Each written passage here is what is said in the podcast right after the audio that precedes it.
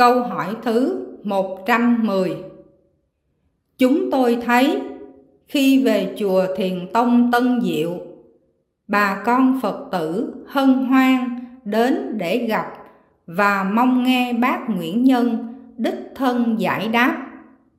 Nhưng khi thấy bác Nguyễn Nhân không về chùa, bà con Phật tử rất buồn và không ở lại lâu.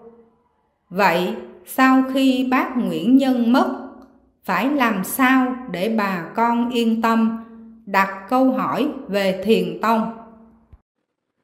Thưa quý vị, về việc bác Nguyễn Nhân có về chùa Thiền Tông Tân Diệu nữa hay không, thì nhân dân chúng tôi không biết. Bác Nguyễn Nhân nay đã già yếu lắm rồi. Bác Nguyễn Nhân đã trả lời những câu hỏi của chúng ta gần tám nghìn câu rồi, còn gì để hỏi nữa. Người tu Thiền Tông như chúng ta, hãy lấy cơ bản như sau để tu.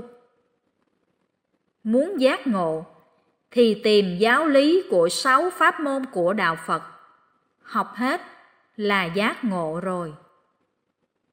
Muốn giải thoát thì tìm cách tạo công đức, học công thức đường trở về Phật giới, thành Phật.